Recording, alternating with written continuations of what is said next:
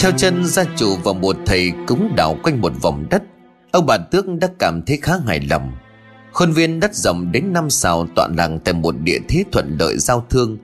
Sau lưng là một ngọn đồi hoang, Phía trước là bến sông tấp nập thuyền bè. Vậy mà chỉ có giá ba nén vàng thì cũng không tính là đất Mảnh đất này thuộc quyền sở hữu của ông bá hộ hành.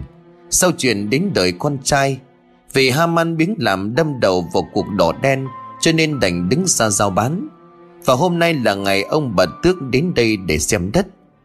Gia đình của ông bà Tước là một hộ gia đình trung lưu trí thức. Ông Tước năm nay tròn 70 Là ông đồ già về hưu. Gia đình tam đại đồng đường sống với nhau trong một căn nhà chật hẹp. Sau bao nhiêu năm tích cóp mới mua được mảnh đất này, Sau khi thăm thú sơ qua một lượt, Lẽ ra giấy tờ văn tự và tiền bạc đã trao tay. Thế nhưng mà khi đến góc vườn nhà bà Tước, Lại có điều hơi lấn cấn. Tòa lạc nơi góc trong cùng của mảnh đất, Sát bên hàng rào nơi có cây sung cổ thụ, Có một ngôi mộ hoang. Mộ được xây theo lối của người Hoa cổ.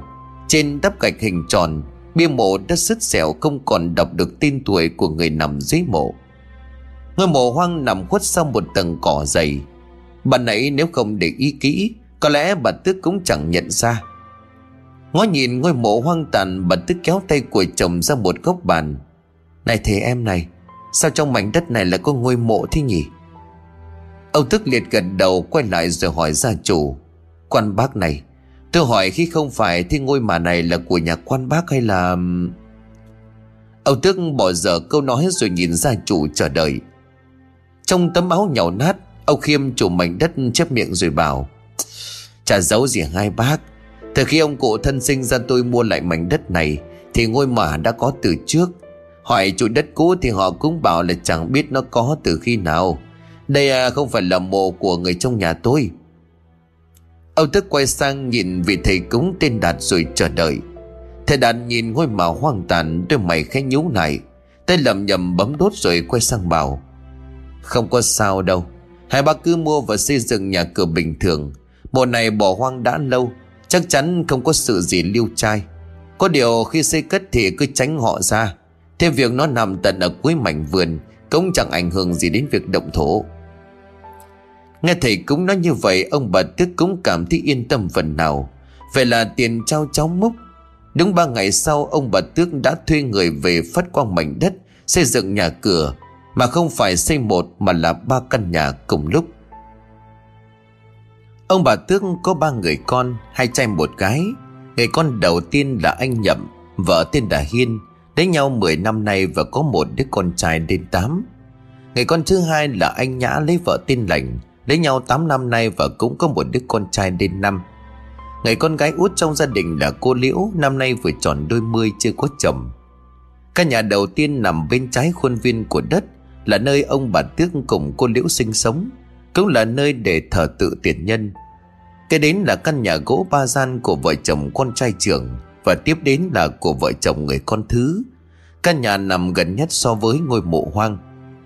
Ba căn nhà nằm cách nhau không xa, Cũng chẳng có hàng rào ngăn cách Và có chung một cổng. Sau vườn, bà Tước cùng với con gái Và hai người con dâu đến mấy luống rau. Ông Tước còn cho đào thêm cái ao thả cá. Đã gia đình chính người sống hòa thuận thành thơi Trong điển trang đó. Số tiền tích góp được còn dư ra. Ông bà Tước còn mua thêm cho hai đứa con trai mỗi đứa một cặp trâu, Hai xào ruộng để tự làm kế sinh nhai. Tính ra gia đình này là khuôn mẫu để bà bao gia đình khác Trong nhà noi theo. Sống trong cảnh thành thơi như vậy, Hai ông bà Tước lại là người hiền lương, Chẳng như đại đa số cha mẹ chồng trong làng này. Cho nên hai người con dâu cũng cảm thấy dễ thở. Vốn là người tín tâm, ngôi mộ hoang đó lâu lâu bà Tước vẫn ra thấp nhang đều đặn. Vậy mà đùng một cái tai họa ập xuống gia đình vào một ngày cuối tháng 8 âm lịch. Hôm đó, cô Liễu đi ra đồng làm trên đổ mưa to. Cô Liễu vội vàng trú mưa ở gốc cây đa gần đó. Chuyện chẳng có gì đáng nói nếu như mưa xong, Cô Liễu cùng mấy người quay lại làm. Và một lúc sau thì tai họa đã ập tới. Lúc đó ông bà Tước đang ngồi biện lại cái sợi cháo buộc trâu. Đang dị giả nói chuyện thì tiếng la thất thanh của ông Toàn Người bạn cờ tướng quen thuộc từ khi gia đình của ông Tước chuyển vào làng, Làm cho hai ông bà giật mình. Ông Toàn chạy vào sân với một động tác rất vội. Điều bộ đạo mạo thường ngày đã biến mất, Thay vào đó là một nét mặt xanh như tàu lá. Ngừng lại mấy giây gặp bụng thở chối chết Ông Toàn mới điên mồm bảo Trời đất ơi, Giờ này hai bác còn ngồi đây mà bệnh cháu. Sao nhà ông Lăng Huân nhanh lên có chuyện rồi? Làm sao? Có cái chuyện gì con bác cứ gào ầm cả làng cả tổng lên như vậy? Cháy nhà hay là giết người? Hai bác ra nhà ông Lăng ngay. Còn liệu nó trúng gió ở đồng, Đưa vào nhà ông Lăng Huân thì chết học máu. Lời của ông Toàn như xét đánh ngang tay Làm trung bà tước á khẩu Tay run rẩy đánh rơi sợi cháo đang bện dở. Âu Đức mau chóng đứng dậy túm vai của ông Toàn rồi hỏi dồn dập. Bác nói cái gì cơ? Con gái tôi, con Liễu, nó làm sao? Con Liễu nó chết rồi. Mấy bà làm đồng đưa tới nhà ông Đăng Huân. Ông Lăng Huân đang ở đầu làng đấy.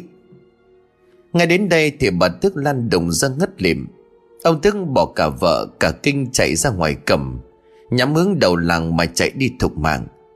Ra đến nơi thì thảm cảnh đập vào mắt của ông bà Tước. Bên trên cái chiếu hoa đặt ở ngoài sân, Con gái của ông đã cô liễu đang nằm ngửa, Quần áo dính bê bết bùn đất. Mà đừng đắp một tấm khăn trắng, Chân tay thì thẳng đuột. Im lặng vô hồn, Âu tước ngã rúi rồi mấy vòng rồi lại vùng lên, Bỏ lại sát bên cạnh xác của con gái.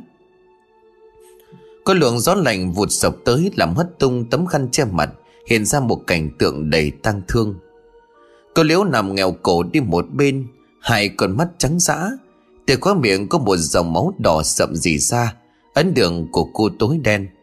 Phía hàm răng hơi hé ra khỏi khoang miệng. Gương mặt của cô Liễu thường ngày hiền hòa là như vậy Nay lại nhăn nhó cực kỳ đáng sợ. Hệ như là trước lúc chết đau đớn và gặp chuyện gì kinh khủng lắm. Âu tương lúc này rú lên ôm lấy xác của con. Mồm của ông gào lên những chàng đầy thống thiết. Ông Lang cùng mấy người phải khuyên can mãi mới kéo ông ra được. Một lúc lâu sau thì đã hoàn hồn phần nào, Ông mới quay ra khóc ngằn ngặt và hỏi nguyên do. Một bà béo núc ních tay còn dính nguyên bùn đất hãi hùng rồi kể lại. Lúc ấy là tầm đầu giờ mùi, Sau khi mà nghỉ người tránh nắng ở gốc cây đa đầu làng, Cả đám mấy người đàn bà trong đó cô cô Liễu mới rủ nhau xuống ruộng để làm tiếp tục công việc đang cười nói cho nhanh việc thì cả đám giật mình nhìn nhau, Rồi cùng nhìn lên trên ruộng. Tiếng của liễu thét lên thê thảm làm cho mấy bà kinh sợ. Ban đầu đã mấy tưởng rằng cô liễu bị rắn cắn, Vì cánh đồng này vốn nổi tiếng đã nhiều rắn độc. Không ai bảo ai cùng nhau chạy gấp lại. Đập vào mắt của họ là một cảnh tượng cực kỳ gây sợ. Cô liễu nằm vật ra mé bờ, Hai mắt trợn ngược, Mồm mộc máu như đã bị trúng gió. Đám người hái quá hỏi nhau tiến lại Thì đột ngột cô liễu đứng dậy. Chào mặt đám người rồi rít lên bằng một thứ giọng khẳng đục đầy phẫn nộ. Chúng mày, Đứa nào dám vào cứu nó tao vật chết cả nhà. Cả đám sợ hãi rồi lùi lại. Cô liễu lúc này mồm miệng đầy máu, Cười hành hành như là ma làm. Đến khi mà cô lăn ra ngất liềm Thì cả đám mới dám tiến lại. Không dám chậm trễ Đám người hỏi nhau khiêng cô Liễu về nhà của ông Lang. Mới vào đến cổng thì cô Liễu lúc này buông thõng chân tay. Cổ nghèo cả đi và chết tươi tại trận. Âu Tức nghe đến đây thì ôm mặt không dám dứt. Phải nhờ đến mấy người bà con khiêng xác và dìu mình lên Âu Tức mới về được đến nhà của mình. Đám mà của Liễu diễn ra trong một chiều âm u mưa gió. Người con gái đôi mươi tính nết hiền dịu. Đối trừ với bà còn có chiếc có sau, Vậy mà nay đã thành một cái xác không hồn. Xót thương cho cô gái trẻ, Bà con làng xóm kéo sang đông đắm. Bà tức ngất liệm khi tích xác của con được đưa về nhà. Đám con trai và con dâu mặt mày ai nấy đều xanh mét. Tiếng khóc than vắng trời đất càng thi thảm hòa lẫn vào trong màu khăn tang. Ngồi ủ rú ở góc bàn uống nước Ông Đức lúc này âu sầu roi mắt nhìn đám người làng đến tổ chức đám tang. Mấy mấy canh giờ ông cụ đã suy sụp hẳn, hai hốc mắt trũng sâu, đôi mắt mờ hẳn đi với một gương mặt trống rỗng. Vì liễu là cô gái đồng trinh chết bất đắc kỳ tử, cho nên thủ tục tang lễ diễn ra cẩn trọng và kỹ lưỡng lắm. Bên trong gian buồng trong, mấy người đàn bà đang làm thủ tục tắm rửa cho xác chết. Một nồi nước lá thơm được bưng từ bếp lên, một người đàn bà lúc bấy giờ thấm ướt cái rẻ rồi bắt đầu lau khắp tấm thân của cô. Một người khác thì cắt móng tay, móng chân cho cô. Già nhất trong đám đó là bà Mậu, Vừa xót xa chải tóc cho tử thi, Bà vừa âu sầu rồi dặn, Nhẫn ơi, Cắt xong móng tay, móng chân con bé thì đừng đem vứt đi. Lấy cái rẻ gói lại cẩn thận rồi đặt vào trong quan tài nhé. Chị Nhẫn vâng dạ rồi làm theo. Sau khi thân thể của cô Liễu được tắm rửa xong, Để ấy thay bộ quần áo trắng cho cô đã được chuẩn bị từ trước. Bà Màu lấy sợi dây đỏ buồn vào ngay ngón chân cái của cô Liễu với nhau. Hai tay đặt lên bụng, Bỏ vào miệng cô Liễu một ít gạo sống và một ít tiền lẻ. Tiếp đến bà dùng chiếc đũa ăn cơm hàng ngày Để ngáng miệng của cô. Sau đó phủ lên một mảnh vải trắng. Xong xuôi tất cả Bà Mậu bảo đám mấy buông màn rồi thắp một ngọn đèn dầu ở đầu giường. Bà Âu Sầu tiến ra nhà ngoài, Bảo người con dâu trưởng là chị Hiên. Chúng ta tắm rửa cho con bé xong rồi. Từ giờ nhà chúng mày phải thay nhau túc trực, Không để chó mèo hay là chuột nhảy qua, Nhất là mèo đen đấy. Nếu mà nó nhảy qua sẽ làm cho hồn nhập lại xác. Con bé nó ngồi dậy khi đó người nhà phải tìm một thầy cao tay đến mà cúng lễ. Niệm thần chú thì xác mới nằm xuống được. Nhớ cho kỹ đấy. Sừng nhớ ra điều gì lúc này bà Mậu liền căn dặn. Ta biết chị em mày tính tình như là hủ túc, Nhưng mà con bé nó chết rồi, Mày có sót em thì khóc không được để nước mắt rơi vào thi hài. Như vậy thì người chết ra đi nó không có thanh thản đâu. Chị Hiên vâng dạ rồi đi vội vào trong buồng, Ngồi bên tấm mùng buông rủ để canh xác em chồng. Cẩn thận hơn, chị còn cột chặt cửa sổ rồi mới ngồi xuống ôm mặt rồi khóc giấm dứt. Sinh thời, cô Liễu đối xử với chị rất tốt. Chị Hiên sớm đã coi Liễu như là em ruột. Chuyện lớn, chuyện bé gì thì cũng nhỏ to. Này thấy em của mình như là một cái thê vô hồn, Chị Hiên đau đớn mà thấu cả tâm can Tiến ra nhà ngoài bà Mậu nói với cụ tránh, người chủ trì tang lễ hôm nay Bẩm cụ là việc tắm rửa đã xong Nhà cụ tìm thầy để xem giờ làm lễ khâm liệm cho con bé Cô tránh lúc này liền thở dài Kéo người con trai trưởng của cụ thức lại rồi phân phó. Nhậm ơi lại đi cụ biểu. Mày xem những cái đồ tiếp xúc với con bé hàng ngày Như là quần áo giày dép giường chiếu Phải đem thả trôi sông hoặc là là, là đem đốt đi nhá. Nhậm vâng dạ làm theo Cô tránh lúc này quay sang bảo với bà Mậu. Bà cho người lập cho con bé cái bàn thờ thờ vong đi. Bà Mậu lúc bấy giờ liền gật đầu. Sự ấy tôi đã định làm đây. Nói rồi thì bà Mậu hối đám đàn bà sau lưng của mình đi chuẩn bị. Trong đợt khắc bàn thờ vong hồn của cô Liễu đã bày biện xong. Một trái bưởi, một tấm mảnh thờ được họa vội trong tấm giấy dầu, Nằm khuất sau khúc chuối chỉ chít chân nhang. Nhìn thấy gương mặt u sầu với mấy cảm giác rủ xuống cảnh thái dương, Ai nấy đều cảm thấy xót xa ở trong lòng. Đúng giờ dầu lễ khâm liệm đã được cử hành. Sau khi kèn trống được thổi một hồi dài, Thì người làng và gia đình ông Tước bắt đầu tiến hành khâm niệm. Chủ trì buổi lễ là cụ tránh tiến vào trong giường Cờ bỏ tấm vải che mặt và cái đũa ngáng miệng của cô liễu xa Sau đó thì một tấm vải trắng được trải ra trong nền buồng. Mấy người khiêng xác cô liễu đặt vào và quấn lại, Toàn đem cái xác vào cúc quan tài đang đặt ở giữa gian ngoài. Đầu của cô đựng gối lên hai chiếc bát úp Bà Mậu còn cẩn thận bỏ một cái bộ chắn vào quan tài để che chở cho người đã mất. Trước khi đi thi thể vào trong quan tài, Thầy cũng thắp hương khấn vái rồi làm thủ tục phát mộng. Dùng dao chặn vào bốn cái góc của quan tài Nhằm đuổi bọn ma quỷ và mộc tinh. Người nhà của ông Tước mặc trang phục đứng hai bên, Nhìn đám dân làng đang từ từ nâng nhẹ thi hài của cô Liễu đặt vào trong quan tài. Cô Liễu mới chết được mấy canh giờ Xong không hiểu sao đã dì ra nước tanh, Rồi đã được tắm bằng nước thơm. Vì lẽ đó cho nên trong quan tài được đặt rất nhiều chè khô, Muồn cưa để át đi cái mùi lợm giọng đó. Đón lấy cái áo mà cô Liễu hay mặc Thầy cống lúc này cầm cái áo đi thẳng ra bên ngoài. Đoạn quay về bốn hướng theo thứ tự Đông Tây Nam Bắc rồi hú to. Ba hồn chín vía của thị liễu ở đâu? Mau về đây nhập quan Ba hồn chín vía của thị liễu ở đâu Mau về mà nhập quan Ba hồn chín vía của thị liễu ở đâu Mau về mà nhập quan Hú xong ba lần thì cũng cầm theo chiếc áo đi ngừng vào nhà Đoạn bỏ áo vào quan tài coi như là cô Liễu đã về nhập quan Thầy cũng xong việc rồi cô tránh thân làm chủ lễ mới bắt đầu phát khăn tang. Tất cả diễn ra trong không khí u uất, với một làn khói hương nghi ngút. Bên ngoài tiết trời đã chuyển sang màu âm u, sấm đậm đinh tai kèm theo gió lốc, báo hiệu một đêm không có lành. Sau khi phát tang thì dân làng bắt đầu đến phúng viếng, vì xót xa cho cô liễu đẹp người đẹp nết, cho nên người ta đến viếng rất là đông.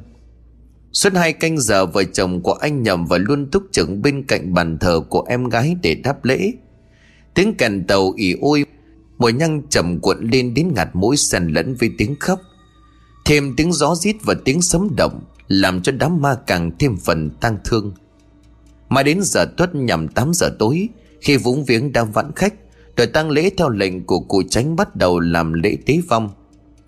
Đám đàn bà hộ tang chuẩn bị mâm cơm rượu thịt đầy đủ để dâng lên bàn thờ của cô Liễu. Mưa cũng bắt đầu rơi, gió càng rít lên giận dữ. Đôi đèn cầy trên bàn thờ của cô Liễu gặp gió khét tạt đi. Mọi người phải lấy bình bông trần đi tránh cho thất lửa. Tấm di ảnh truyền thần của cô Liễu im lìm dõi mắt theo từng hành động. Đúng nửa đêm khi cơn mưa ẩm bẩm như chút nước vẫn chụp xuống ngôi làng là lúc gia đình của cô Liễu làm lễ quay cữu. Theo lệnh của cụ tránh quan tài quản thê cô Liễu được quay theo chiều ngang của ngôi nhà. Đầu quay về phía bàn thờ, chân quay ra ngoài cửa. Nhưng ngày lúc vừa khiêng cố quan tài lên thì chẳng hiểu tại sao có quan tài như chứa hàng mấy tạ đá. Tám lực điện bị sức nặng đó làm cho méo mặt, ai nấy đều gồng vai nghiến răng mới có thể di chuyển được. Hạ cố áo quan nặng nề xuống mồ hôi mồ kê của kẻ nào đó nhấy nhại Hệt như là sức lực vừa bị rút cạn Đêm hôm đó anh Nhậm và anh nhá ở lại canh quan tài của em gái Đằng đêm hôm còn lo hương lửa Cốt là để vong linh của em mình không bị tủi lạnh. Con trai của nhầm thì cũng ở lại bên cạnh của bố. Vì cả ngày đứng đáp lễ dân làng cho nên mới thức được một lúc, Anh nhầm cũng đã ngủ say. Còn lại một mình anh nhã chán nản lôi rượu ra uống. Lúc ấy là tầm đầu giờ dần nhằm 3 giờ sáng, Tự nhiên con của anh nhầm đang nằm trong lòng của cha. Đột nhiên nghe tiếng gọi từ ngoài cổng vọng lại. Định thần nghe kỹ thì đúng là giọng của cô Liễu. Thế nhưng âm thanh vang vọng lạnh lẽo như từ cõi nào đó thầm thầm Nhiên ơi, Dậy thắp nhang cho cô. Nhang tắt rồi cô không vào nhà được. Cô lạnh, cô đói lắm. Thằng bé đột nhiên ú ớ chẳng tỉnh dậy. Nét mặt tay mét khi nhận ra đó là một cơn ác mộng. Nhưng cái thanh âm đấy cứ xoáy sâu vào tận óc của thằng bé rõ một một, Làm cho nó sợ hãi. Nó bán tín bán nghi. Nó quay sang lay cha của mình rồi nhìn chú Nhã run rẩy. Chú Nhã Cô, cô liễu cố gọi cháu. Anh nhầm vẫn còn ngủ say không biết. Trong khi đó thì anh Nhã giờ này trần chọc Nghe tiếng của cháu trai gọi thì hái hùng giật mình tỉnh dậy. Nằm ánh mắt ra ngoài cửa chính để quan sát. Mấy giây sau anh Nhã mới chấn an cháu của mình. Cô út mất rồi còn đâu. Chắc là mày nhớ cô út qua cho nên tưởng tượng ra đấy. Ngủ đi, Sáng còn làm lễ cúng cơm cho cô. Thằng bé Nhiên tuy còn nhỏ nhưng rất thông minh. Nghe chú của mình dỗ vậy, thằng bé lập tức gạt đi.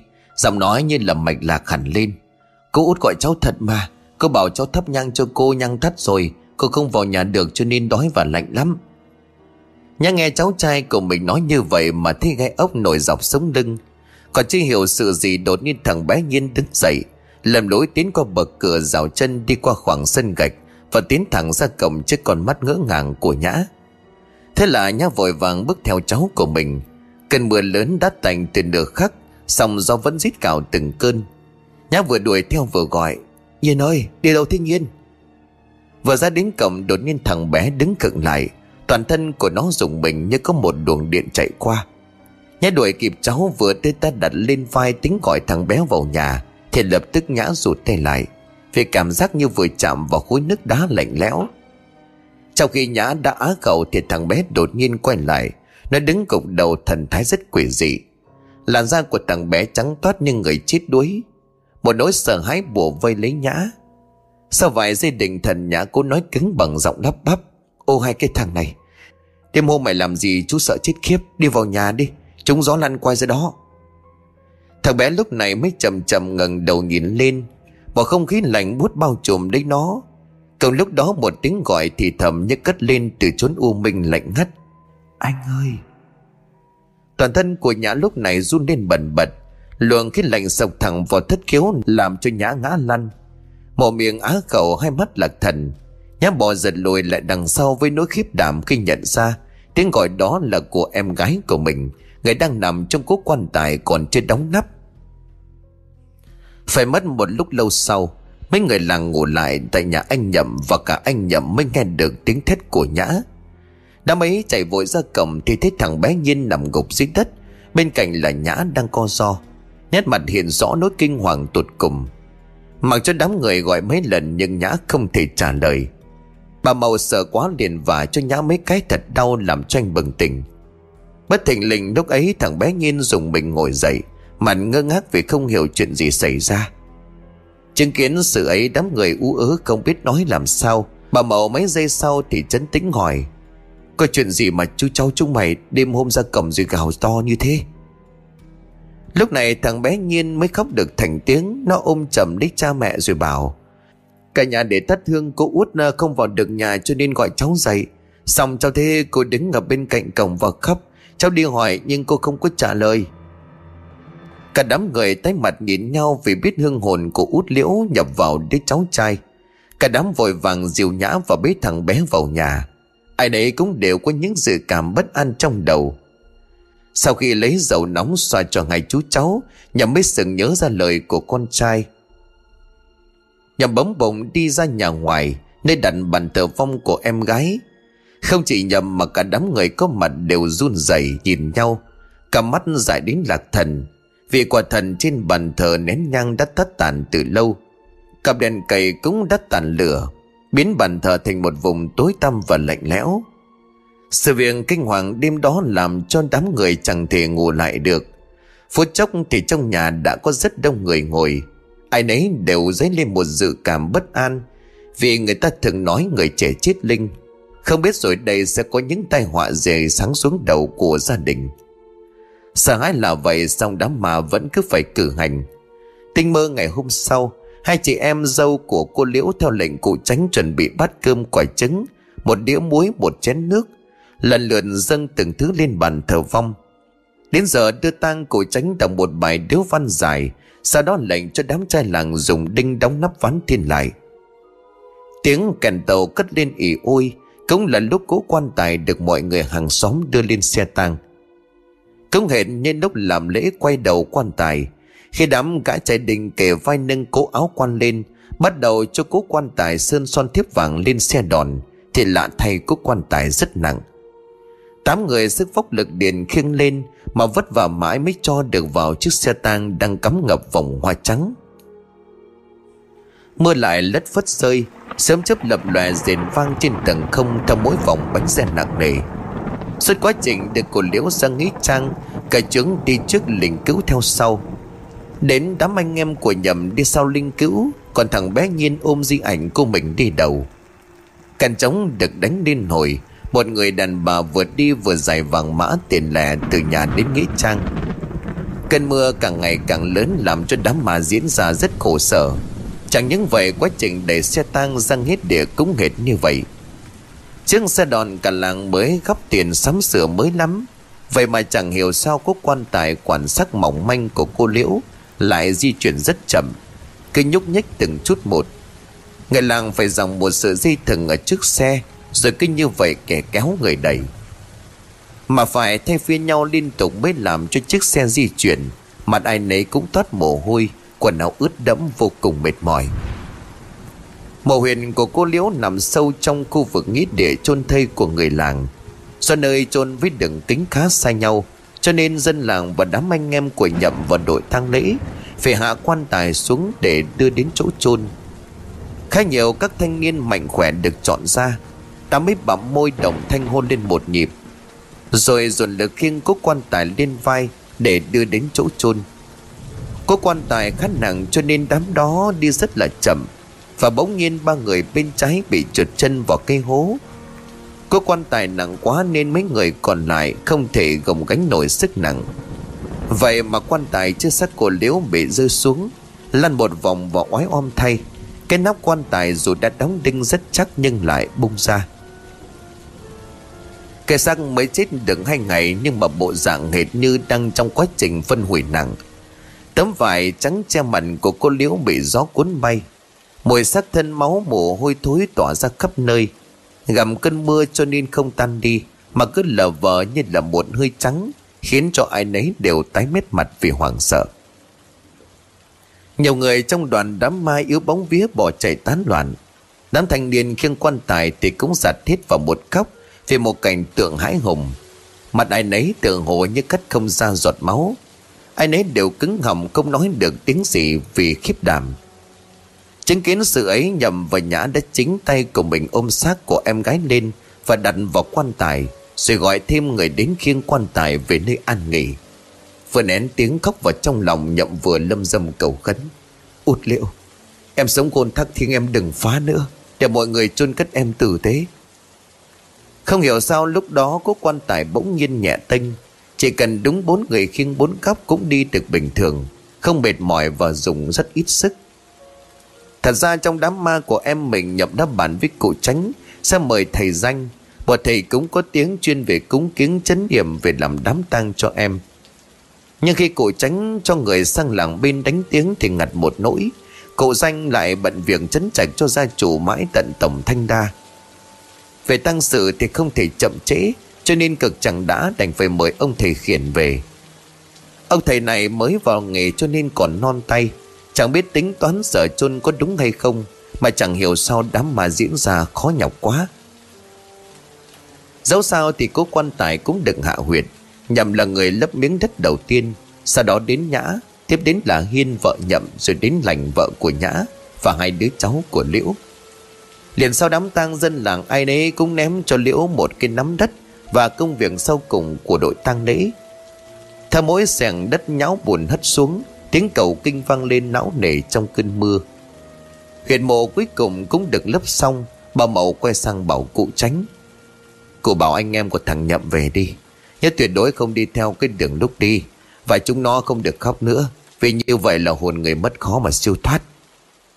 Cô tránh gật đầu quay ra an bài, Còn lại một mình đứng trước huyệt mộ Bà Mậu buông tiếng lòng lạnh lẽo Thôi út liễu ơi Con an nghỉ đi nhé sau cái lễ tam chiều được cử hành trong buổi chiều mưa gió, dân làng cố nán lại thêm một chút để không khí trong nhà của ông Tước đỡ đi phần nào tăng thương. Đến sầm tối khi mà mưa ngớt, người khách cuối cùng trong gia đình cũng đi về. Còn lại mấy người trong nhà với nhau, ông Tước âu sầu ngồi ở bàn uống nước. Nơi góc nhà cạnh bàn thờ gia tiên, bàn thờ con gái đang đỏ trong ánh nến. Tình cảnh kẻ đầu bạc tiễn người đầu xanh, thần có đỗi tăng thương. Hai anh em của nhầm cũng ái ngại nhìn nhau. Hiên và Lành thì đang trong buồng chăm sóc cho mẹ chồng. Sau cái chết của con gái bà Tức không chấp nhận sự thật Cho nên hễ tỉnh lại là ngất. Người gầy dọc đi trông thấy. Những tưởng sau cái chết của út điếu Mọi việc lại diễn ra theo nhịp sống bình thường. Thế nhưng không có lẽ điều mà ai nấy đều cố tránh không muốn nghĩ đến Đó là người chết trẻ thường rất tinh thực sự đã xảy ra Một tuần sau cái chết kỳ lạ của cô Liễu đó là một buổi sầm tối mưa gió như rồng bão. Ông Sáu đi từ đồng về nhà. Lúc đi ngang qua con đường ruộng nơi cô Liễu bị trúng gió, thì bất chợt gặp một người con gái áo trắng. Cô ta đứng thất thểu ở đoạn đầu bờ. Dưới trời mưa rông sương mù lại hơi đậm, cho nên ông Sáu chẳng nhìn rõ. Khi ông tới gần để muốn hỏi chuyện, thì người con gái ấy đột nhiên biến mất. Ông Sáu hoảng quá nghi là ma cỏ, về kể cho vợ mình là bà Sáu biết chuyện thì bà chỉ chửi ông là dở hơi và nghĩ quẩn. Nhưng bà nào có biết thứ mà ông Sáu của chồng bà thực sự thấy là ma? Ông Sáu sợ quá không dám kể việc đó cho ai. Nhưng đến người thứ hai thì việc gặp hồn ma lang thang ở cánh đồng này đã đồn ẩm cả lên. Gia đình của ông Thước có một tròi canh vịt ở cạnh nơi cô Liễu gặp sự lạ không xa. Gia đình của ông nuôi đến hơn trăm con vịt bầu. Ban ngày là bà Thước ở lại coi vịt, còn ban đêm đến phiên của chồng. Đêm đó ông thức ra còi, Đêm đó ông thước ra tròi canh theo thói quen. Đần gần đây nạn trộm cắp giấy lên dữ quá, Thành ra ngồi mái ông thức mới vào trong tròi, Răng bụng và ngả lưng. Nằm thiêu thiêu được một lúc Ông thức lúc này chợt bật dậy Vì nghe tiếng ném đất rào rào lên mái tròi Sơ động không bông quạnh thế này Thì lại có tiếng ném đất, Thì đích thị là chỉ có đám ăn cắp. Đám ấy muốn thử xem ông thức đã ngủ chưa Để dễ bề hành động. Vội vã chui ra khỏi mùng, Ông thức chộp lấy cây gậy gỗ Rồi hắng giọng đi ra kiểm tra. Xe ánh trăng mờ của vầng trăng khuyết, Không gian trải dài một khoảng thinh vắng. Ông thức dõi mắt nhìn kỹ, Hơn trăm con vịt vẫn rút đầu ngủ. Chẳng có dấu hiệu gì là của kẻ đột nhập vào đây. Cẩn trọng hơn nông thức còn đi một vòng xung quanh chẳng có gì lạ. Cho rằng mình ngái ngủ nghe nhầm, Âu thức yên tâm ôm gậy quay vào nhà. Nhưng vừa mới bước chân lên tròi, chợt ông giật mình khi nghe thấy tiếng rội nước rào rào bên nông Hoàng hồn đông thức vội vã xách gậy chạy ra kiểm tra. Nhưng điều làm trông cảm thấy hãi hùng nhất Là rõ ràng vừa giờ tiếng rội nước phát ra rõ rành rạch. Vậy mà khi ra xem thì thấy đồ nước cạnh tròi vẫn còn đầy ấm áp Và nền đất quanh đó khô gian như chưa hề bị ướt. Chưa kịp hiểu ra chuyện gì thì một lần nữa ông thức chợt dùng mình. Theo bản năng ông quay ngoắt lại, Vì một giây trước thôi có một luồng âm phong đem theo hơi lạnh sộc đến, Làm tóc gáy của ông dựng ngược. Cảm giác đó làm trông buông rơi cây gậy trong tay. Ông thức hoảng hốt khi cảm nhận rõ ràng có ai đó đang đứng lù lù sau lưng của mình nhưng thứ hiện diện trong mắt của ông chỉ là không gian tranh tối tranh sáng Và tiếng mấy tàu lá chuối cọ vào nhau xào xạc. Một cảm giác rợn rợn len lỏi vào da thịt Làm trông thức dùng mình ớn lạnh. Ông nhặt vội cây gậy gỗ đang rơi trên nền đất Rồi tính trở lên tròi. Thì bất thình lình lúc cúi xuống, Khi ánh mắt vô tình quét qua giữa hai chân, Ông kinh hãi rú lên khi thấy sau háng của mình, Cách mặt của ông chỉ độ hai găng tay, Lù lù một thân ảnh đàn bà ngồi xổm. Người đàn bà toàn thân quấn vải liệm màu trắng, Mái tóc xõa dài chấm đất và ướt sũng. Hai hốc mắt trúng sâu đen ngòm đang nhìn ông chừng chừng. Làn da của người đàn bà đó trắng dã thoát tục Và gương mặt vô hồn đó chẳng ai khác ngoài cô Liễu. Tin ông thức nửa đêm gặp hồn ma cô Liễu Rồi sợ quá lăn đùng ra liệm đi, Đồn ra nhanh lắm. Sáng hôm sau bà thức ra thay chồng, Thế ông thức nằm lăn cành ở đó Thì hoảng hốt gọi người tới cứu và đám người sau khi nghe tin đó, Ai nấy đều sợ xanh mặt. Chẳng những dọa cho ông thức bay quá nửa hồn vía, Bên trong bụng còn chất đầy từng cục đất to, Chất cao bằng đầu gối. Rồi không nói xong ai cũng tin việc cô Liễu hiện ra quấy phá là thật, Chứ chẳng phải chuyện đùa. Nhất là khi ông Sáu cũng xác nhận đã từng thấy bóng trắng làng vàng ở bãi đồng này, Và biến mất khi ông gọi tên. Kẻ yếu bóng vía thì nghe xong mặt mày sám ngắt, run rẩy đứng thành đám có kẻ to gan thì lại bĩu môi bảo, Các bác cứ nom gà hóa cuốc, Chết là hết. Làm gì có cái chuyện hiện ra rồi dọa nạt người khác, Rõ là vớ vẩn mà. Ông Thức lắc đầu đáp, Có chứng kiến thì mới biết sợ, Chứ tôi là tôi hại lắm. Và chẳng biết chuyện gặp mặt đó kinh hoàng ra sao, Mà ngay ngày hôm sau Hai vợ chồng ông Thức gọi thương buôn Đến bán hết đàn vịt. Đồ đạc trong tròi dọn về ngôi nhà trong làng. Cho đến đúng ngày hôm sau, Đừng lúc giữa trời nắng gắt thì bà Lăng Huân nghe tiếng người ồn ào huyên náo. Đang nằm ngủ chưa trên chóng Thì bà bật dậy ngó ra. Hai người đàn ông đang khiêng một người đàn ông nữa đi vào. Người đàn ông kia mặt mũi xanh lè, Chân tay buông thõng tựa hồ mất hết sức lực. Đang mắt nhắm mắt mở bà Lăng định thần lại một lúc, Mới nhận ra đó là người quen. Họ là người trong làng này, Và người đàn bà tất tả tiến vào sâu cùng kia là bà Như, Làm nghề bánh, Làm nghề bán bánh trôi trong làng. Lúc này ông Lăng Huân cũng từ trong nhà bước ra. Thế bộ dạng đó ông vội hối hai người đàn ông, Khiêng người bệnh lên phản kê dưới cửa sổ. Rồi ông Lang lao đến, Dùng chiếc đũa nạy miệng của người bệnh ra. Vừa nãy ông vừa quát, Nhanh lên, Giữ tay chân nó lại không là nó cắn lưỡi. Bà còn đứng được ra đó làm gì? Vào nhà lấy cho tôi cái hút sành có nắp màu đỏ, Nhanh không chết người bây giờ. Bên trên tấm phản người bệnh mới đưa đến đột nhiên qua quắp chân tay, Mắt lòng lên trắng giã miệng sùi bọt mép dín miệng sùi bọt mép răng nghiến kèn kẹt. Bộ dạng này xem chừng nguy kịch đến nơi.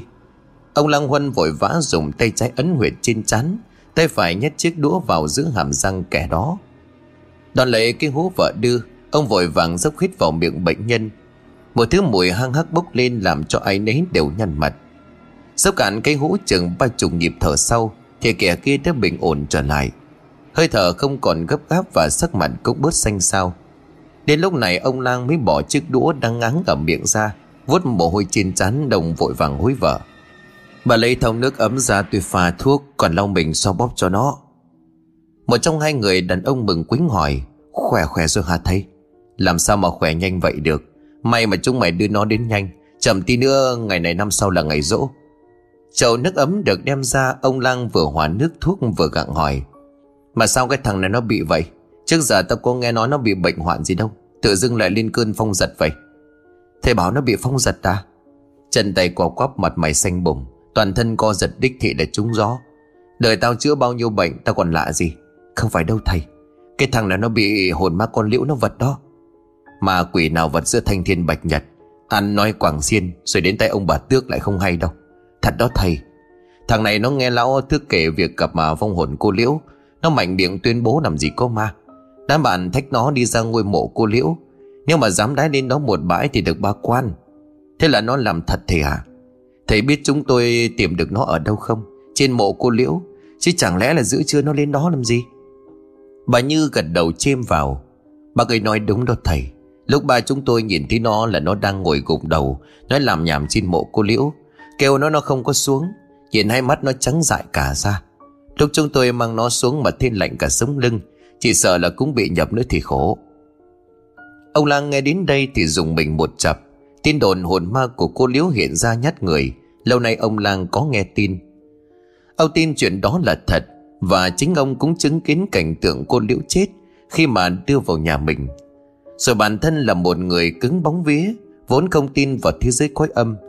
Thế nhưng mà cảnh tượng cô Liễu hộc máu chết vẫn ám ảnh ông Lang trong mỗi giấc ngủ. Thêm việc bà Lang lại là người rất sợ tối, Nên ngoài mặt ông Lang vẫn còn phủ nhận những tin đồn đó.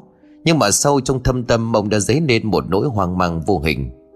Người đàn ông đầu tiên tiếp tục chêm thêm, Chưa hết đâu, Lão Lục ở nhà có cái vuông cá ở ngoài đồng cũng bị nhát rồi đấy. Ông Lăng ngừng tay, Mày bảo sao? Lão Lục Lão Lục lác đấy hả? Người đàn ông vâng dạ rồi gật đầu thuật lại Cách đây bốn hôm hôm đó trời nắng nóng. Hai vợ chồng lão lục thả lưới để kéo cái mẻ cá. Thoái thường việc ấy diễn ra vào tầm trưa. Xong do trời nắng quá cho nên là đến chiều muộn, Hai vợ chồng mới bắt đầu làm việc. Làm từ sầm tối tới cuối giờ dậu nhằm 7 giờ tối thì kéo xong. Đem số cá kéo được, bỏ vào trong lu mai đi bán. Cơm nước qua loa, lão lục nằm trong nhà nghỉ. Còn bà lục thì mắc cái võng à, bằng lưới nằm ở ngoài sân. Gió ngoài đồng thì mát lắm. Thêm việc à, làm việc nặng nhọc nên thân thể mệt rũ. Hai lý do đó khiến cho bà Lục thiêu thiêu ngủ đến lúc nào không hay. Đang tiếp đi trong giấc ngủ chập chờn, Bỗng dưng bà Lục giật mình mở mắt và tỉnh dậy. Vì thấy võng đu đưa rất nhanh, Hệt như có người dùng tay mà đưa rất mạnh vậy. Cái võng đung đưa càng lúc càng nhanh Khiến bà Lục loạn choạng suýt ngã. Hoàng hốt chống được chân xuống đất, Lúc đó bà Lục cũng không hoài nghi gì. Bà tiến vào trong nhà nói bằng một giọng hờn dỗi. Cái lão này, Người ta đang thiêu thiêu ngủ thì ra giật võng. Sao có ngày tôi lộn cổ xuống đất chết tươi? Để lão đi lấy con khác về để nó hầu. Ô, hay cái bà này. Bà mơ ngủ đấy hả? Tôi đang nương nằm đây chứ hơi đâu mà giật võng của bà. Rõ là lầm cấm Ngủ mê cho nó lắm và rồi nói vơ va vơ vẩn. Ô, thế không phải là lão hả? Rõ ràng cái võng nó rung lên bần bật, Sao lại có sự lạ thế? Chẳng nhẽ là tôi ngủ mơ. Nói rồi bà Lục lại bỏ ra võng nằm Vì trong nhà ngột ngạt quá. Hà Minh nằm xuống với hàng tá suy nghĩ mông lung. Đợi một lúc sau thì bà chợp mắt lúc nào không hay. Nhưng cũng y như lần trước, Đang tiêu tiêu ngủ thì bà Lục nghe thấy tiếng động lạ phát ra. Lần này là ở ngay ngoài ngõ và thanh âm đó giống nghệt tiếng dép khua luyệt quẹt. Tiếng dép lê vọng lại từ ngoài cổng và mỗi lúc tiến sát vào cái võng nơi bà nằm. Bà Lục giật mình, mồ hôi vã đầy trên trán, Chảy xuống miệng mặn chát khi nghe tiếng dép này. Không khí đột nhiên chuyển sang cam màu bức bách ngột ngạt như bóp nghẹt cổ họng của bà. Đúng lúc bà chống tay định nhòm dậy, Thì cái võng lại nhúc nhích Và tứ chi của bà đột ngột nặng trĩu. Cái võng rung lên bần bật như có ai đó cầm bàn lay mạnh. Trái tim của bà Lục muốn nhảy dựng khỏi lồng ngực. Bà nắm chặt hai mắt trong kinh sợ tột cùng. Thế nhưng vẫn có cảm giác rõ rệt trước mặt, Có ai đó đang thò đầu nhìn vào võng. Tựa quả đất nặng nề đang đè ngén thân thể. Toàn thân của bà Lục chít cứng mồm há lớn, hai mắt trợn trừng. Tứ chi của bà không nghe theo lời của đầu óc, Toàn thân của bà không thể nào nhúc nhích. Cảm giác sợ hãi lần đầu tiên trong đời choáng ngợp lên tâm trí của bà. Cái võng trao càng lúc càng mạnh, Bà Lục nằm chết chân trong đó, Cầu cứu trong vô vọng. Tim của bà đập loạn nhịp, Mồ hôi đổ ra. Bà la hét nhưng từ miệng phát ra những tiếng ú ớ vô lực. Và khi cái đầu đó thỏ lên Bà Lục rú lên khi thấy gương mặt xanh xao của cô Liễu, Con gái của ông bà Tước, Người đã chết cách đây không lâu. Nơi khiếp đảm làm cho bà Lục rú lên, Cộng với tiếng hét thất thanh đó, Bóng ma của cô Liễu biến mất. Bà Lục dãy đàm rồi ngã lộn cổ xuống đất, Đang nằm trong nhà nghe tiếng thét của vợ ông Lục tá hỏa lao ra. Thế vợ bỏ lít lại phía của mình, Ông Hoàng hốt dịu vợ dậy. Bà Lục bấu tay của chồng rồi nói đứt hơi. Ôi ông ơi còn Liễu nó, nó, nó giật võng tôi ông à Nghe vợ nói đến đây Ông Lục liền vội chạy vào trong Lấy con dao phay đang dắt trên vách ra phăng loạn xạ Rồi chặt nát cây võng. Kể đến đây người đàn ông kia dùng mình rồi kết luận Đấy thầy xem đi Rõ ràng vong cô Liễu hiện ra để dọa người. Thế cho nên việc thằng này phạm mộ bị vật cũng là lẽ thường thôi. Ông Lang và mấy người kia nghe kể lại không rét mà run Một người có thể do quáng gà nhưng bốn năm người đều lên tiếng xác nhận. Thì át hẳn việc oan hồn của Liễu hiện ra, Trăm phần trăm là sự thật. Ông Lang chậm ngâm suy nghĩ một lúc rồi tiếp tục lau nước thuốc. Được một chạm ông sai đã mấy rượu kẻ kia về, Còn mình thì với lấy cái ba tong vội vã sang nhà ông Tước. Ông Tước và con trai, con dâu cùng các cháu đang ngồi ăn cơm. Thế ông lang sang con dâu thứ tên lành vội mau mồm mời ông vào nhà. Ông Tước cũng định đứng lên tiếp khách. Xong ông lang ngăn lại, Bảo ông cứ ngồi ăn. Còn phần của mình, ông lang tiến lại bàn thờ, Thắp cho liễu một tuần nhang. Sau cái chết của con gái, bà Tức đổ bạch ốm to.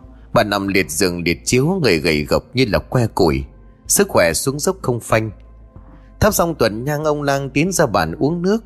Cũng là lúc ông tức chống tay đứng dậy. Xót ra bắt nước vối, Ông tức âu sầu đẩy cho ông lang Rồi nói bằng một giọng đượm buồn. Mời thầy uống nước. Ông lang đi thẳng vào vấn đề chẳng nề hà. Trước tôi sang đây để tiện thăm tình hình bệnh tình của bà nhà, Sau để cũng xin nói thẳng. Cả đây con bé nó về nhiều quá, Dân làng mình gặp rất nhiều. Chắc cả chúng nó e cho nên không dám kể với quan bác đây. Chứ là hàng xóm thân tình à tôi bảo thật, Hay là gia đình ta ra ngoài bật đất đó, Làm cái lễ cúng cho con bé nó siêu thoát. Cứ tình hình nghe vậy không có ổn đâu. Âu tức như chạm trúng tim đen, đông thở mạnh một hơi. Ném ánh mắt ra khoảng sân đầy nắng. Nhà tôi cũng đang tính đến sự đó đó, thầy. Việc này e là hệ trọng lắm, Vì nó liên quan đến ngôi mộ hoang sau vườn. Quan bác bảo sao? Sao lại liên quan đến ngôi mộ hoang sau vườn? Chả phải đó là một ngôi mộ vô chủ, Bỏ hoang mấy chục năm. Ông Tước nén tiếng thở dài, nặng nề thuật lại. Nắng đã tắt, mây đen là đâu ùn ùn kéo tới, Vô tình làm cho câu chuyện thêm phần rùng rợn. Sau cái chết của con gái, có lẽ do quá đau buồn cho nên bà tức đổ bệnh to Bà nằm liệt một chỗ sức khỏe suy yếu hẳn Đến bữa chỉ ăn được mấy thể cháo loãng cầm hơi Thêm một điều khác là bà rất ít khi ngủ vào đêm nào cũng than nhức đầu Và đêm nào cũng than đau nhức toàn thân hệt như có hàng vạn mũi kim đâm vào da thịt. Ông Long Huân nghe đến đây thì thấy lạ. Kỳ lạ thật. Tựa tay tôi thăm khám trần bệnh cho bà nhà. Bà nhà là tâm bệnh, xong buồn phiền quá nên bỏ ăn bỏ uống. Sao lại xảy ra cái việc đau đớn vậy chứ? Ông tức âu sầu lắc đầu đoạn kể về cái đêm kinh hoàng mà vợ ông đã trải qua. Đúng ra là cách đây ba ngày, sau khi đem cô con gái út ra đồng chôn. Đêm đó vì quá chán nản, ông tức lôi rượu ra uống Cố ép mình vào trong cơn say bất tận Còn lại một mình thì ông nằm trần chọc mãi không sao ngủ được Bà tức lật đật ngồi dậy vấn lại tóc, Vén bụng chui ra, Tiến đến bàn thờ con gái ở gian nhà ngoài để thắp nhang đang thẫn thờ thì nhìn tấm di ảnh con gái trên bàn cúng. Đột nhiên bà tức nghe tiếng đập cổng. Tiếng đập cổng trong đêm vắng diễn ra rất nhỏ, Nhưng thanh âm ấy như xoáy sâu vào ốc Làm cho bà giật mình ngoái đầu nhìn ra.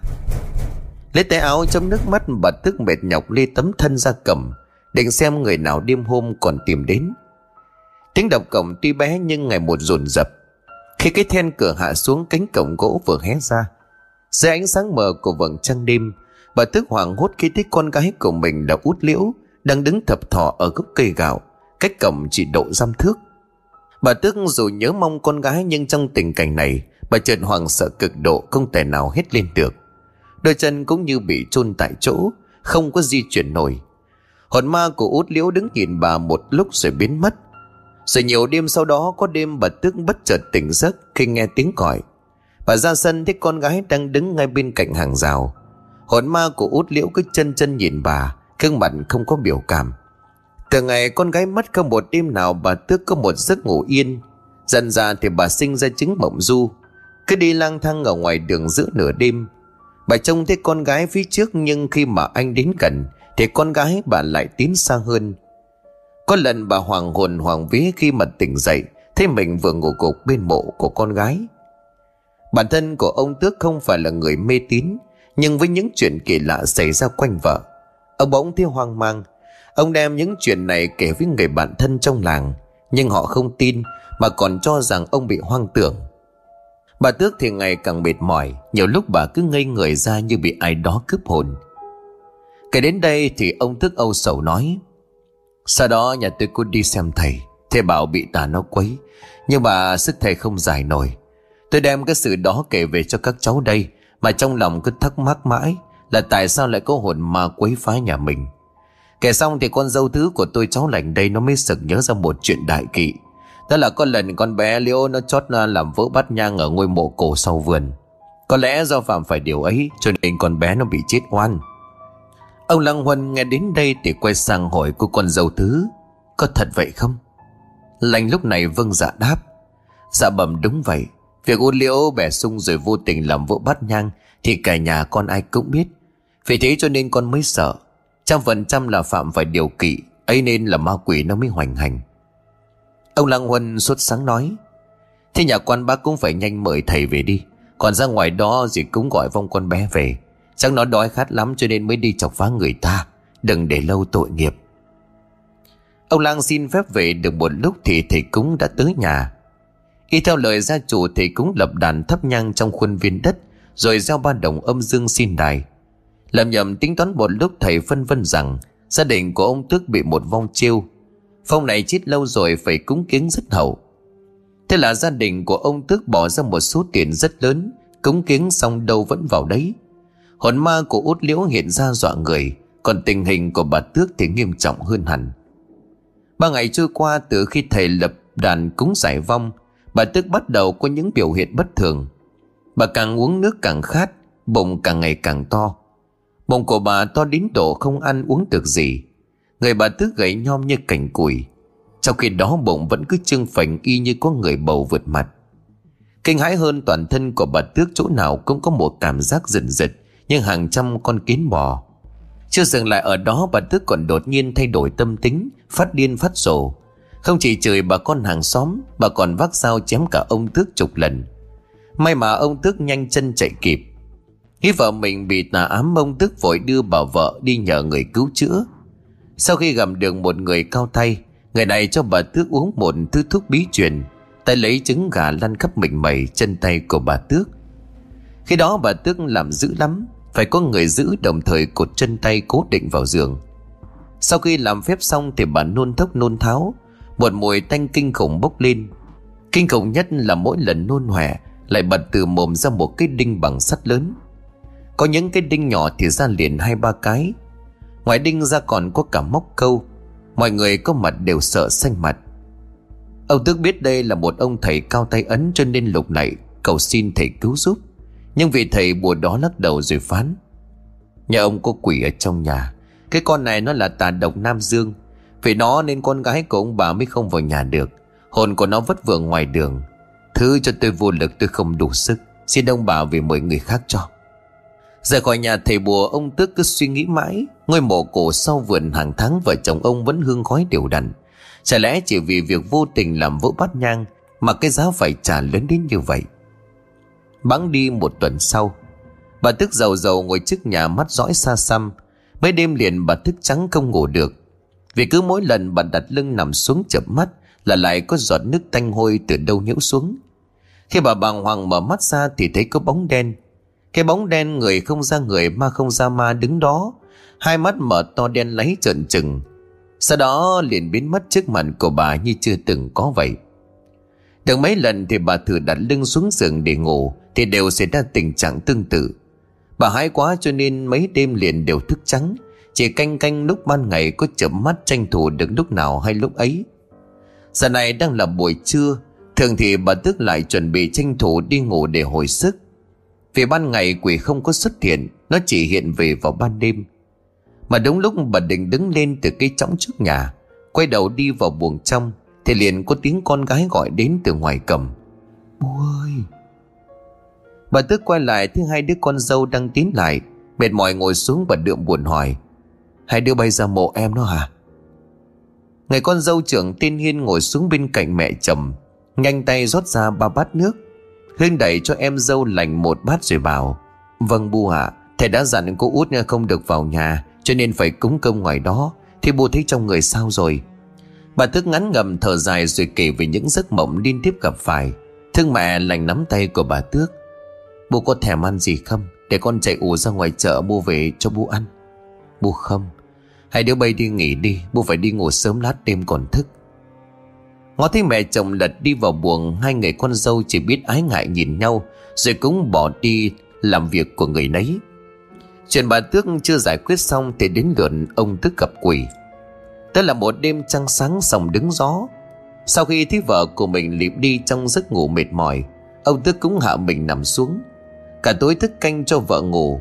Ông đã quá mệt mỏi cho nên là đặt lưng xuống giường là ông ngủ ngay. Trong giấc mộng bị ấy thì ông thấy mình đang đứng trước ngôi mộ cổ sau vườn. Hoàng sợ ông lúc này liền vội vã đi lên nhà trên. Mới đi đến sân thì ông dường như không tin vào mắt của mình.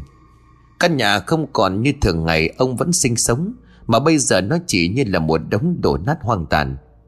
Ông tức hoảng hốt đi sâu vào bên trong. Trong đống đổ nát đó, ông nhìn thấy ba cỗ quan tài. Ông bước đến run rẩy mở nắp. Nắp quan tài thứ nhất vừa bật lên, Ông nhìn vào. Bên trong là xác con gái của ông. Cái quan tài mở ra Thì là vợ ông nằm đó. Và cái quan tài thứ ba chẳng có gì trong đó. Ông tức khiếp đảm đứng chôn chân Thì bất thần có một lực đẩy rất mạnh, Làm ông ngã nhào vào trong quan tài. Hoàng hốt ông vùng lên xong tấm thiên quan tài đóng lại rất nhanh, Nhốt ông vào bên trong. Và trong giây phút hoàng hồn đó, Ông đối diện với nó Thứ quái dị người không ra người ma không ra ma. Đang để nắp ván thiền tính giết âm. Ông thức bật dậy với nỗi hoảng sợ thấu tâm can. Thở hồng hộc mồ hôi vã ra toàn thân vì tiếng tim đập loạn nhịp. Đêm đó ông trong đèn thức trắng, Xong đó mới chỉ là khơi trong một chuỗi ác mộng mà ông sắp đối diện. Mỗi đêm khi ngả lưng ông đều khiếp sợ Có hôm ông đi ra giếng phục mặt xuống vải nước cạnh giếng để rửa mặt. Khi ông nhấc khuôn mặt của mình lên từ trong bóng nước ông có thể nhìn thấy một bóng người lập lòe, Đang nhòm xuống phía ông. Từ ngay cái cây nhãn sau lưng, Bóng người đó ngồi chăm chú Nhìn ông bằng một đôi mắt đen tuyền. Ánh nhìn chòng chọc khiến ông thức hai người đứng chôn chân. Mỗi ngày trôi qua thì hồn ma đó tra tấn ông bà như là một cực hình. Ông thức có một cảm giác, Đôi hôm nữa thôi Là cả hai vợ chồng trong căn nhà này Sẽ không thể chịu đựng thêm nữa rồi là con quỷ không giết người Nhưng cũng khiến cho người ta phải kiệt sức mà ngã gục. Cho đến đêm định mệnh đó, Gia đình của hai người con trai có việc xuống huyện nha. Trong nhà chỉ còn ông bà Tước cùng đứa cháu họ ở tổng kế bên sang chơi. Người cháu này năm nay tròn 30 thông minh và lanh lợi. Sau khi nghe bà Tước dục đi tắm rồi trở vào ăn cơm, Người cháu đi đường xa ngủ hết cả một ngày rồi cũng nghe theo lời của bà Tước, Trở ra nhà sau tắm rửa trước khi ăn cơm. Thằng bé chờ mình vào trong nước tắm rửa sạch sạch, Đoạn trở đến nhà trên Thế trên mâm cơm hết rượu, Ông tức sai nó đi mua ở quán bà Nhẫn. Thằng bé vâng dạ cầm tiền rồi đi mua. Lúc rời khỏi quán bà Nhẫn Thì trời đã nhá nhem. Đang nhảy chân sáo về nhà, Chợt thằng bé dừng lại, Khi thấy một bóng người con gái đang hít nghiêu ngao. Cả người của cô ta mặc bộ quần áo bà ba đi làm đầm, Mái tóc cô dài chấm hông đang đi đằng trước vì đã quá lâu không về tổng này chơi, Xong thằng bé vốn nhớ sai cho nên lập tức nhận ra. Cái dáng người đó là của cô Liễu. Thằng bé đứng chết chân tại chỗ vì nó hiểu cô Liễu đã chết. Có thể là người giống người mà thôi. Như vậy cho nên thằng bé mạnh bạo đi về nhà. Nhưng càng lại gần, thằng bé lại càng thấy giống. Lúc đi ngang qua người con gái đó, Thằng bé len đến nhìn sang để xác nhận. Và một điều khủng khiếp đập vào mắt của nó làm cho cái hồ lô rượu trong tay rơi xuống đất vỡ tan bởi vì người con gái đang nhìn sang nó chính là cô liễu cô liễu mặt mày xanh xao, một đôi mắt đen tuyển màu đen kịt ma quái Và điều làm cho thằng bé khiếp đảm nhất là từ trong miệng của cô nôn ra rất nhiều đinh nhọn và tóc rối. Đinh nhọn và tóc rối thấm đẫm máu tươi, khiến khoang miệng như là một cái hốc đỏ lòm. Thằng bé hét lên rồi vùng chạy về nhà. Cùng lúc đó ở nhà ông Tước trong khi đợi thằng cháu, bèn múc một bát nước sau uống. Ông vừa kia cái bát nước sau muốn luộc lên môi. Uống một ngụm nước nhốt xuống, thì chợt cổ họng của ông bị tắc nghẹn như có bàn tay của ai đó thò vào. Ông kinh hãi khẳng nhổ liên tục như có thứ gì đó đang mắc trong cổ họng. Một cái búi tóc màu đen từ từ tuôn ra từ trong miệng của ông. Thằng cháu vừa lao vào nhà liền bắt gặp ngay một cảnh tượng kinh hoàng. Ông Tước đang cố gắng dùng tem móc hỏng Và từ trong cổ họng của ông trào ra những sợi tóc rất dài. Là một cái nhúm tóc giống nghệt nhúm tóc mà hồn ma cô liễu móc ra. Chính cổ họng của mình vừa xong. Ông Tước móc xong cái búi tóc trong cổ họng cũng là lúc thằng bé cháu hoảng sợ, Kể lại chuyện gặp hồn ma của cô Liễu Cả ba người sợ sệt ngồi bên nhau, Mâm cơm cũng chẳng ai thèm động đũa Bác Tước ơi, Bác có nhà không đây Nghe tiếng gọi từ ngoài cổng, Ông Tước gắng đứng dậy rồi tiến ra để xem. Theo mỗi bước chân loạn choạng, Ông cố gắng giấu đi nỗi kinh sợ hiện lên trong ánh mắt, Nhưng thân thể khẽ run lên. Cánh cổng mở ra, ông tức nhận ra ngay người đến là ông Đạt. Người đã xem thế đất cho gia đình của mình Giả mới mua lại mảnh đất này từ tay con trai ông bá hộ hành. Chưa kịp để trung thức lên tiếng Thì ông Đạt đã sút sáng hỏi, Chết thật đó, Mới có mấy năm không gặp, Sao con bác lại tiểu tụy thế này? Âu Tước nắm lấy tay của bạn rồi vội hối. Bác đi đường xa mệt rồi, Vào nhà ăn chén cơm rồi từ từ tôi thư chuyện. Ông đàn vội vã theo chân của bạn vào nhà, Và đến nhà thì bà Tước mặt mày ủ rột, Hai má hóp lại không còn thần trí. Ông đàn để quan sát thì thấy bàn thờ trong góc nhà là bàn thờ của người con gái út. Chẳng cơm nước gì ông Đạt thúc bạn của mình kể lại sự tình. Bằng một dòng đường buồn, ông thức thuật lại cặn kẽ từng chi tiết nhỏ. Âu Đạt nghe thùng câu chuyện trầm ngâm suy nghĩ điều gì lâu lắm. Tiến đến bàn thờ thắp cho cơ liễu một nén nhang, Ông quay sang ngồi xuống chiếu. Bà tức sụt sùi nói bằng giọng nghẹn nghẹn, Có lẽ con gái tôi phạm phải mộ thiêng, cho nên gia đình tôi mới bị quả bác cả Ông Đạt liền lắc đầu, Không phải đâu. Đời tôi đã xem thế đất mộ phần cho bao gia đình. Gia đình hai bác là chú tâm sao Cho nên tôi càng phải xem kỹ. Kỳ thật mộ chùa sau vườn sớm đã vắng xanh dưới đó là thân xác hóa buồn, Sức nào còn quấy phá gia đình mình. Thưa hỏi khi không phải Thì từ khi về làng Hai ba có gây thủ trúc oán với ai không? Ông bà tước xua tay thể sống thể chết. Suy ngẫm một hồi ông đạt mạn phép hối Ông bà tước vạch lưng áo cho ông xem. Ngó vào tấm lưng nhăn nheo Lại đưa tay miết mạnh từ đáy quần lên tận cổ. Ông đạt thẳng thốt ra mặt. Thêm một lần nữa bảo hai vợ chồng già quay mặt. Ông đạt dùng hai vợ chồng lẻ lưỡi để coi lại, Vạch đồng từ sờ lên đỉnh đầu. Xong xuôi, ông đạt liền thở dài. Chẳng phải ma quỷ nào vật đâu, Vợ chồng bác bị người ta thư ếm chơi ngải rồi.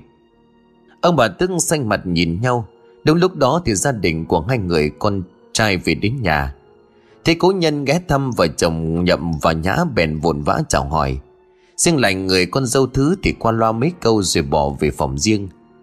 Nhắc thấy hành động đó, ông Đạt vội hắng giọng. Nhà con lành làm gì mà không vào ngồi chơi? Thế độ này à, làm ăn thế nào? Lành đánh tiếng vào trước khi rời đi. Dạ bẩm thầy, con đang tới kỳ, Cho nên à, con sợ làm bẩn phép của thầy. Ông Đạt cười khà rồi xu tay, Đoạn quay ra tiếp vợ chồng của Nhậm. Dì già một lúc vợ chồng của Nhậm Cùng đứa con trai xin phép về nhà. Ông Đạt ngồi lại với vợ chồng ông Tước Và đứa cháu trong gian nhà chính. Sắc mặt vui vẻ đột ngột chuyển sang nghiêm trọng. Hai bác cho tôi hỏi là hai đứa con dâu đối đãi với hai bác thế nào? Bà Tước liền nhanh mồm nói đỡ à, Dạ tốt lắm bác. Phúc Đức à, cho vợ chồng tôi là hai đứa con dâu Thảo Hiền. Ông Đạt lúc này gật đầu. Bác tự sinh thần của chúng nó hai bác biết chứ? Ông Thức gật đầu đoàn ông lệnh cho ông Đạt. Đoàn theo lệnh của ông Đạt đọc lên vanh vách. Trong khi đó ông Đạt lấy trong tay áo ra một sấp giấy Ngồi xét thành hai hình thù hệt như người. Hình nhân ấy có đủ đầu, hai chân, hai tay. Đoàn ghi lại bắt tự sinh thần của hai người con dâu. Sau rồi ông Đạt bảo hai vợ chồng ông Tước đem nhét hai hình nhân này xuống dưới bát nhang ra tiên. Đoàn xin phép vào làng, Tìm đến nhà của đứa cháu. Lại hẹn rằng ba ngày sau sẽ quay lại. Hành động đó làm chung bà Tước rất tò mò. Xong trước này ông Đạt hành sự việc gì cũng rất cẩn trọng, Cho nên chẳng dám hỏi thêm. Thời hạn ba ngày đã đến, Ông Đạt một lần nữa quay trở về nhà. Càng hỏi ông bà Tước về hai người con dâu, Thì ông bà Tước đáp, Con dâu lớn nhà chúng tôi vẫn sinh hoạt bình thường. Thế là nó lo cho vợ chồng tôi, Cho nên mới nấu cho cái nồi cháo gà. Còn con dâu thứ là con lành chẳng hiểu tại sao lại thay đổi tính nết. Ở nó trời chồng mắng con. Mấy hôm dậy không có qua thăm vợ chồng tôi, Mà cứ đóng cửa nằm trong nhà. Ông Đàn lúc này lầm bầm Ra là vậy hả? Quan bác bảo vệ là sao à Lần trước tôi có dặn hai bác thắp nhang và chính ngọ đúng không? Nay không thắp vào giờ đó nữa. Đúng giờ tí canh ba thì hai bác mới được thắp. Mỗi lần thắp cho tôi đủ ba nén. Đúng bốn ngày sau tôi quay lại. Ông Đạt đi rồi, Ông bà Tước cũng làm theo lời dặn. Liền tù tì bốn đêm. Ông bà canh đúng giờ tí canh ba là dậy đốt nhang cho gia tiên. Tiểu làm trông bà thấy lạ là con hình nhân giấy ghi bắt tự sinh thần của con dâu út. Càng lúc càng chuyển màu đen, Và con dâu út của ông bà gần như trở thành một người khác. Ngày thứ bảy khi ông Đạt nhét đôi hình nhân di bắt nhang đã đến, Hôm đó ông Đạt lại sang chơi. Sau khi cầm con hình nhân lên xem, Ông đạt lại vị trí cũ rồi bảo bà Tước sang gọi người con trường là anh Nhậm qua gặp mình. Chẳng biết là ông Đạt căn dặn điều gì Mà anh Nhậm hết hoảng sợ lại xanh mặt gật đầu. Đêm đó thì ông Đạt ngủ lại tại nhà. Đến nửa đêm bên nhà người con thứ chợt phát ra tiếng cào rú vật lộn Chỉ đợi có như vậy, ông đàn cùng anh nhầm lao vội sang, Phát tung cánh cửa gỗ. Cả hai chạy vào buồng cùng ông bà Tước châm đuốc theo sau. Cây tượng kỳ gì hiện ra trước mắt của đám người. Trên giường lạnh đang đè nghiến rồi bóp cổ trầm Tóc tai của thị xóa ra. Mồm gào rú với đám nhớt dãi, lòng dòng cực kỳ quái đàn. Âu tướng cùng ông đàn lao lại đẩy thị ra. Vậy mà sức của hai người chẳng thể nào làm cho thị suy chuyển. Thị hất văng bố chồng đạp ngã anh chồng rồi kinh như vậy bóp cổ của chồng. Nhã bị vợ bóp cho nên kêu ẳng ngạc, Máu dồn lên mặt tím tái. Đúng lúc đó, ông Đạt rút ra đá bùa, Vỗ thẳng lên đầu của thị. Đột nhiên lạnh rút lên rồi co lại góc giường. Cũng là lúc mà nhã lộn cổ xuống đất, Thở hồng hộc như chó chạy đồng xa. Sau đó là màn tra hỏi của ông Đạt với lành. Màn đối đáp đó là đáp án cho bức màn ma quái, Bảo vệ gia đình bấy lâu nay. Mày ở đâu? Sao lại làm hại cái nhà này? Thân xác vẫn là của thị, Song giọng nói khào khào như bà già ốm bệnh lâu năm. Ta là học trò của sư phụ tao, Mày là thằng nào mà phá tao chứ? Sao mày nhập xác nữ này? Nó lên gặp thầy tao để thỉnh tao về. Nó tư tình với cái thằng hàng thịt, Bị con em chồng bắt được. Sợ bài lộ cho nên nó bảo tao giết con kia? Nó hứa sẽ cúng máu tươi thịt sống cho tao. Nhưng mà tuần nay nó không cho tao ăn, Tao phải vật chết nó. Cả nhà khiếp đàm nhìn nhau, Ông Đạt tiếp tục tra hỏi. Ngoài em chồng ra, nó còn sai mày làm hại ai nữa không? Lại đột nhiên trỏ tay vào ông bà tước. Nó bảo tao giết hại thằng già với con già này. Không vật chết ngay mà làm cho mất ăn, mất ngủ, sinh bệnh mà chết. Vì nó bảo hai kẻ này đối xử không công bằng. Lúc làm nhà cho nó ít tiền hơn vợ chồng thằng lớn. Nghe đến đây, ai nấy đều vỡ lẽ mọi chuyện. Hóa ra chỉ vì lòng tham của người con dâu thứ Mà thì nhẫn tâm dứt quỷ vào nhà. Ông Đạt thở dài bảo, Mày theo thầy mày gây ra bao nghiệp chướng. Nào thầy mày chết đi thì mày rơi vào 18 tầng địa ngục. Thôi thì theo tao tu tập, Sau này còn có thể đi vào vòng luân hồi. Thể lành đột nhiên cười khanh khách rồi buông tiếng chửi thề. Thế không cách nào dậy được, Ông Đạt sanh nhậm về lấy con hình nhân giấy đốt đi. Hình nhân cháy rực lên hóa thành cho, Cũng là lúc thị lành thét lên ngã vật xuống. Gia đình của ông bà Tước đành gọi ông bà thông gia sang kể rõ sự tình. Đoàn lấy giấy từ mặt dâu, trả lại bên nhà mà không thèm hạch tội. Nhà ông đàn vong hồn cô liễu có thể về nhà hưởng thụ hương hoa. Ông bà tước cũng không còn bệnh tật. Riêng về thị lành sau khi rời khỏi nhà bố mẹ chồng, thì đột nhiên hóa điên hóa dại, không còn ra tính người. Đó cũng là hậu quả của việc phản bùa ngôi mà sau vườn cũng được minh oan, kết thúc cho câu chuyện ma ám bao quanh lấy gia đình.